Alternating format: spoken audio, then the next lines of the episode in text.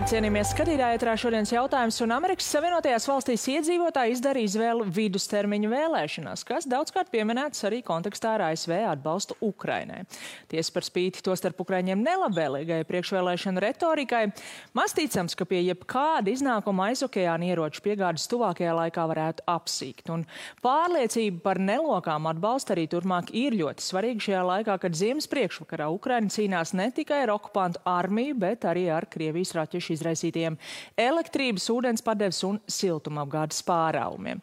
Vai miljoniem Kīivas iedzīvotāju tiešām draud pagaidu evakuāciju? To šokar jautāšu Latvijas vēstniekam Ukrainā Ilgvaram Kļavam, kurš mums tiešraidē pievienojies no Kīivas. Labvakar! Kļauskungs, vai jūs man dzirdat? Labvakar, jā, dzirdam. Paldies! Un savukārt studijā kopā ar mani Latvijas ārpolitikas institūta direktors Kārlis Bukovskis. Labvakar! Labvakar. Sāksim ar īsi par ASV vēlēšanām. Kļavskungs, Ukrainā ir bažas tas, kas ik pa laikam tiek šobrīd apspēlēts arī medijos, ka līdz ar iespējamo, protams, to mēs vēl nezinām, varas balansa maiņu Amerikas Savienotajās valstīs varētu kaut kas mainīties arī ASV līdz šim sniegtajā, turpmāk sniegtajā atbalstā Ukrainai. Es teiktu, ka tādu atklātu bažu nav, bet, protams, ka informācija par dažādiem izteikumiem, kas ir izskanējuši priekšvēlēšanu kampaņas laikā, tas, protams, parādās un tiek detalizēti atspoguļots arī Ukraiņas mēdījos. Bet nu, vienlaikus ir arī tā informācija par ļoti plašu Amerikas sabiedrības atbalstu palīdzībai Ukrainai. Un šī militārā palīdzības programma ir ļoti apjomīga, kas šobrīd tiek īstenota. Un ir bijuši vairāk kārtēji paziņojumi un komentāri no ASV administrācijas puses, ka neskatoties uz vēlēšanu iznākumu, šī palīdzība Ukrainai turpināsies.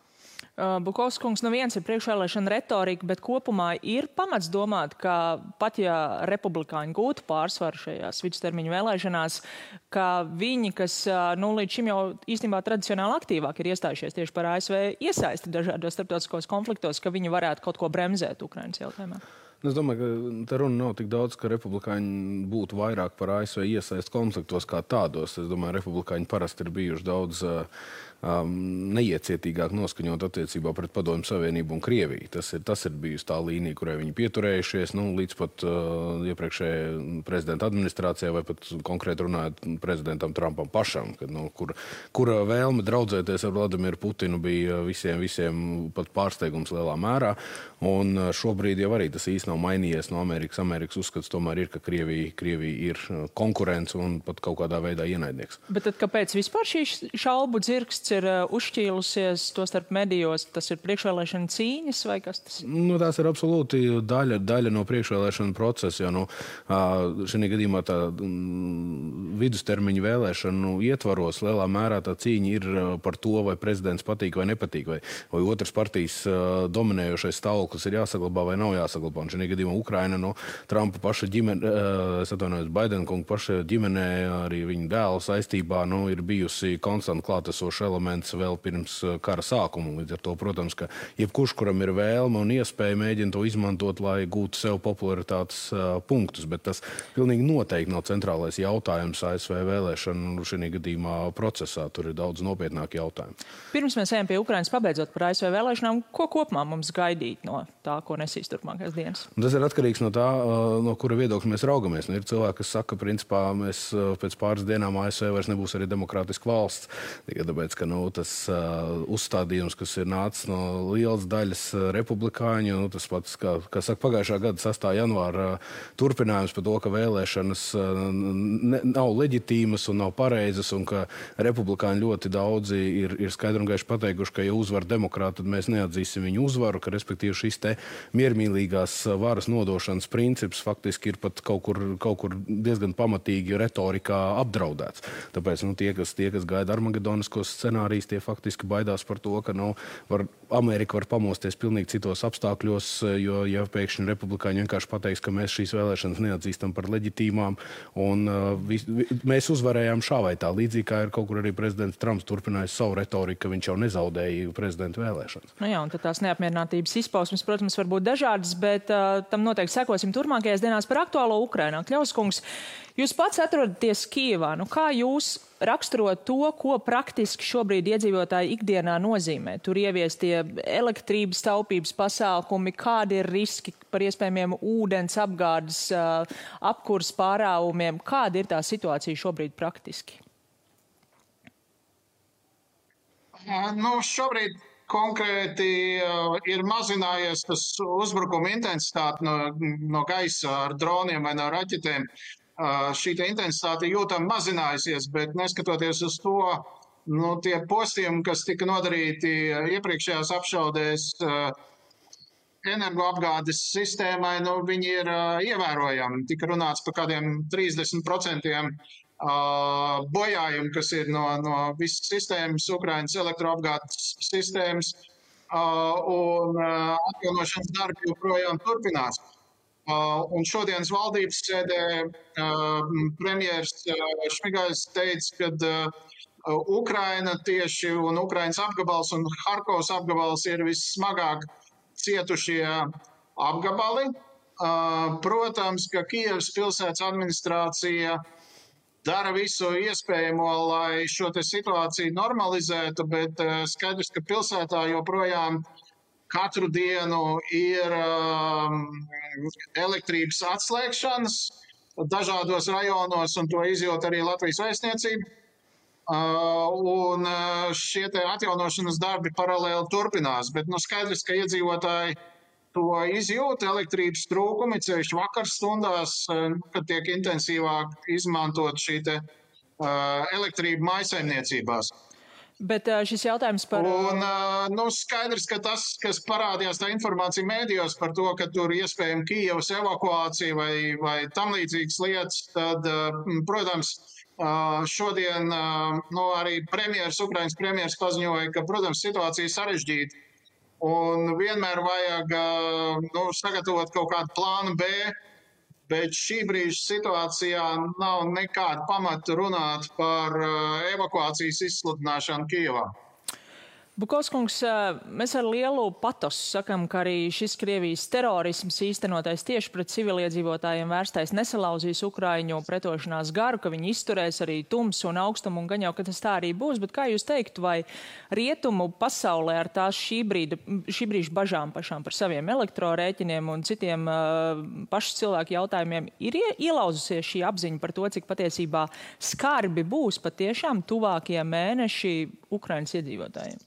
Nu, es domāju, zināt, kā tas tas eh, teiciens par to, ka katram savu vārdu tuvāk ir kā, nu, tā apziņa. Es domāju, ka daudziem mm, rietumē, Eiropā un arī, arī mūsu pašu platuma grādos par to, ka, ka mums vēl nāksies iet cauri, cik augsta ziema būs, cik mēs varēsim atļauties ūdens temperatūru un tā tālāk. Nu, tas, ir, tas ir, protams, katram ir tūlītējāks jautājums un tā īsti līdz galam tā empātiskā sapratne par to, kā, cik dramatiskos apstākļos tur dzīvo cilvēki, vai kādos viņiem būs jādzīvo šī, šī ziema. Nu, es domāju, ka līdz galam ne jau visiem viņa, viņa, viņa tik vienkārši arī ir, ir, ir klātesoša.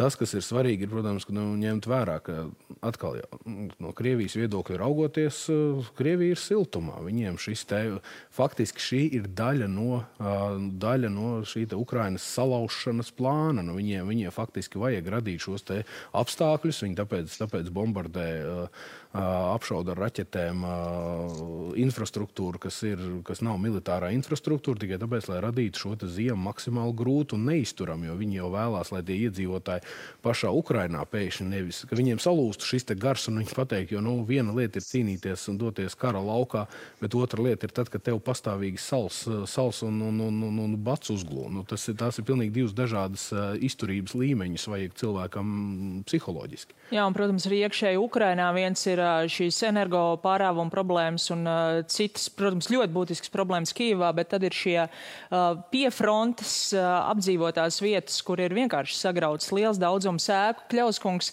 šajos apgabalos vispār dzīve ziemā ir iespējama, kas tur notiek, vai valsts mēģina nu, no turienes evakuēt projām iedzīvotājus vai kā? Jā, es domāju, ka tas ir apgabala administrācijas eh, pārstāvju ziņā, konkrēto apgabala administrāciju eh, vadības ziņā. Nu, viņi izvērtē to situāciju katrā pilsētā vai katrā apdzīvotā vietā un cik, cik tur ir iespējams uh, nu, iedzīvotājiem uzturēties un kas tur ir, kādā stāvoklī tur ir infrastruktūra. Protams, kad uh, atbrīvotajās teritorijās arī notiek mēģinājumi kaut kā to visu procesu organizēt un savest kārtībā pēc iespējas, bet skaidrs, ka šobrīd tie līdzekļi tur ir ierobežoti. Uh, bet nu, no otras puses, uh, vismaz tajās atbrīvotajās teritorijās un piefrontes teritorijās, nu, tiem iedzīvotājiem, ja viņi to vēlās, viņiem arī ir iespējas, protams, evakuēties uh, uz, uz nu, iekšiem Ukrainas reģioniem. Uh, kas, kas nav tiešā veidā skarta no kara darbības. Pēdējās nedēļās atkal... Katrā ziņā situācija ir nu, ļoti sarežģīta. Tas ir viennozīmīgi skaidrs, un pie ziemas temperatūrām nu, tie būs ļoti nopietni pārbaudījumi. Šķiet, ir kādas problēmas ar sakariem. Pēdējās nedēļās atkal uzvirmojušas ziņas par iespējamām sarunām starp Ukrainu un Krieviju. Washington Post ziņoja, ka ASV pat varētu uz to uzstāt iespējamā Helsonas atbrīvošanas gadījumā, ka tas tā kā kā nostādīt Ukrainas spēku pozīcijā, un tad būtu īstais brīdis to darīt. Uh, nu, jūsu ieskatā, Helsonas iespējama zaudēšana, protams, ka tas būtu ļoti liels zaudējums Krievijai, bet tas būtu pietiekami, lai Kremlis būtu gatavs teikt kaut ko tādu, ko Ukraina ir gatava uzklausīt, zinot tos Ukrainas līdzinējos sarunu nosacījumus visi ārā no visām mūsu teritorijām. Nu, ir divi elementi. Nu, viena lieta ir Helsona, otra lieta atkal tas, kas bija ziņa no Britu izlūkiem par to, ka Mariupols gadījumā Krievi būvē ierakumus un aizsardzības līnijas. Ka, tas ir tas uzdevums, kas viņiem, acīm redzot, ir jānosargā šo ziemu. Vismaz tāds viņiem ir, izskatās, ka ir dots. Un otrs, otrs elements, protams, ir arī paša Zelenskunga. Nu, viņam vienā brīdī ir šī skarbā izvēle būs jāizdara, un viņam būs jāatver šīs sarunas tikai tāpēc, ka viņam ir jāsaprot, ka ziema, ziema nebūs viegla, kā mēs mēs tikko runājām. Plus vēl arī tas, ka, nu, cik ilgi, cik ilgi cilvēki, cilvēki mirs par, par, par teritorijām, kas ir ļoti lielā mērā sabombardētas un kas ir, kas ir, kas, kuras atgūt kļūst ar vien, ar vien grūtāk. Un tāpēc viņa faktiski jau pat uzstādījums sāk parādīties par to, ka nav Putinu vajadzētu piespiest uh, runāt. Un jūs redzat, ka tas spiediens uz Ukrainu pagaidām Ukraina nav izrādījusi nekādu vismaz publisku gatavību runāt, tad, ja netiek izpildīti šie nosacījumi par teritorijas pilnīgu atbrīvošanu, jūs redzat, ka tas spiediens no rietumu puses varētu palielināties? Nu, tur jau ir arī nosacījums, ka viņi nerunās ar Vladimiru Putinu, bet nu, tas, tas arī uzreiz tā padara to situāciju diezgan sarežģītu, jo nu, neizskatās šobrīd, ka Vladimirs Putins dosies projām, viņiem var nākties tāpatās runāt ar to pašu Vladimiru Putinu. Tāpēc nu, Ukra Ukrainu, Ukrainu spiest uz sarunām, tas, protams, nevien, neviens tā tiešā veidā to nesaka, bet arī pašā laikā nu, tur ir dzīves realitātes, kuras ir jāapzinās daudziem, un ieskaitot arī Ukraiņiem šajā gadījumā. Kļauskums, vai jūs redzat potenciāli politiski, arī vērtējot Ukrainā esošo valdošo noskaņojumu pirms ziemas, kad Zelenskis varētu atkāpties kaut kādā mērā no saviem līdzinējiem uzstādījumiem par sarunu uzsākšanas nosacījumiem?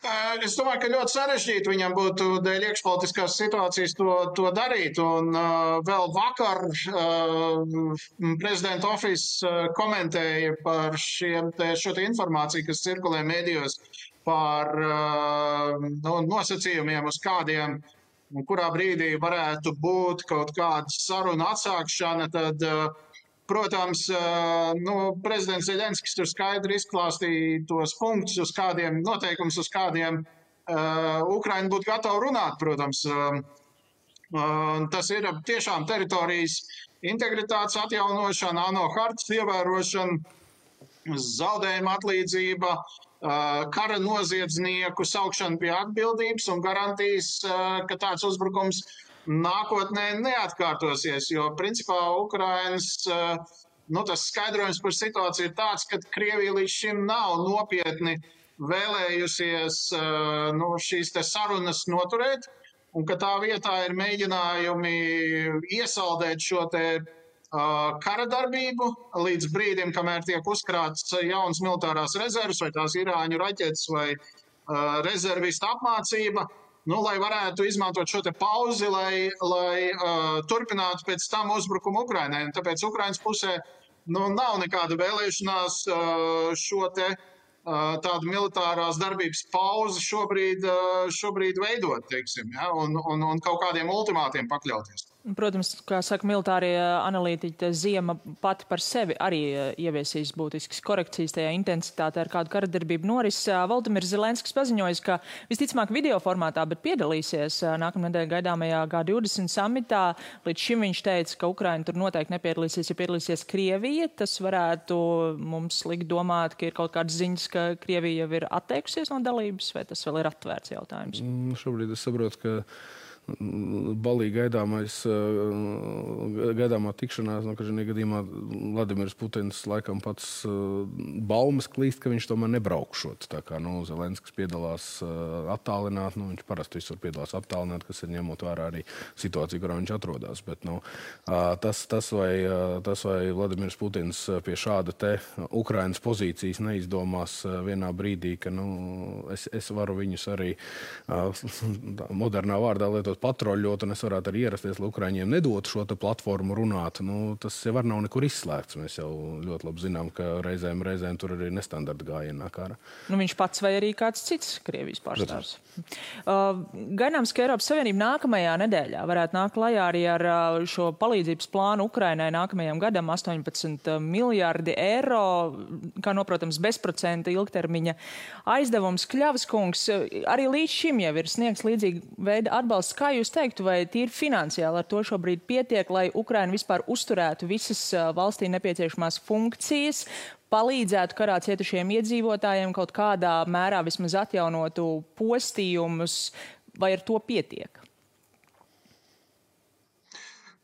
Nu, minimāli kaut kādā veidā mēs redzam, ka uh, viss turpina, valsts administrācija turpina funkcionēt, un, uh, un arī armija tiek finansēta. Un, un uh, veic savus uzdevumus. Bet, nu, protams, Ukraiņas administrācijas pārstāvi un valdība, valdība visu laiku saka, ka, protams, ka ar tiem līdzekļiem, kas nāk uh, kā palīdzība, uh, vai nu tie granti vai aizdevumi, ka ar to nu, nebūtu nepietiek. Un, protams, ka viņi arī ir veikuši naudas injekcijas, gribas kursu devalvāciju un varbūt arī nākamgad turpinās to darīt, lai kaut kādā veidā šo finanšu sistēmas stabilitāti uh, uzturētu. Um, bet nu, tas vienkārši uzdevums nav. Situācijā, ka liela daļa Ukraiņas ekonomikas ir sagrauta. Un par šo mm, kara postījumu atjaunošanu vispār vēl patreiz mm, nu, nekādas, nekādas sarunas neiet, izņemot to, ka ir prezentēts uh, Lukāna konferencē, šovasar tika prezentēts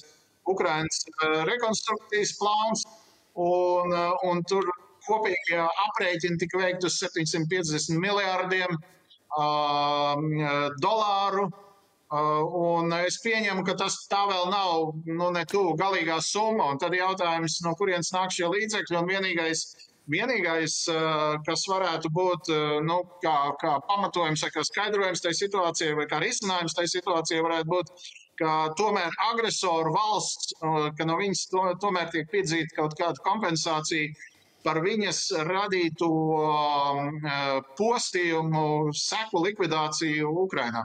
Jā, nu ir arī izskanējuši jau rosinājumi par jaunu maršalu plānu, bet noslēgumā par šo gaidāmo aizdevumu Bukovskungs uh, Ungārija kārtējo reiz teikusi savu vārdu, teikusi, ka finansiāli neiesaistīsies šajā aizdevumā. Tas, ir, tas arī kaut kā kavē procedūriski šī lēmuma pieņemšanu, vai tas ir atkal vēl viens vienkārši ķīls attiecībās starp Orbānu un Eiropas Savienību? Nu, domāju, ka drīzāk, drīzāk tas otrais variants. Nu, protams, ka mēs zinām, ka Orbāns, Orbāns mēģina reizēm būt Erdogans, gan no tā viedokļa, viedokļa, ka nu, mēģina atrast iespēju kādā veidā ietirgot sev kaut ko izdevīgu situācijās, kad no viņa kaut kas ir atkarīgs.